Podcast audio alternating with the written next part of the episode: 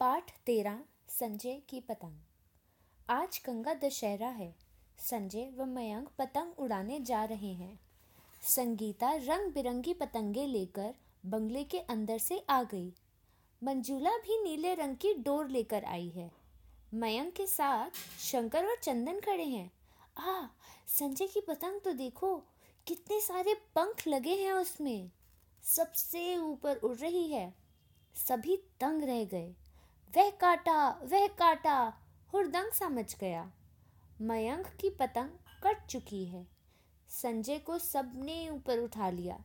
मयंक और संजय ने हाथ मिलाया। मयंक ने एक गीत गाया। चंदन ने कोंगो बजाया। शंकर ने बजाया बैंजो। शाम हो गई, पर संगीत की धुन पर सभी नाचते रहे। बड़ा आनंद आया।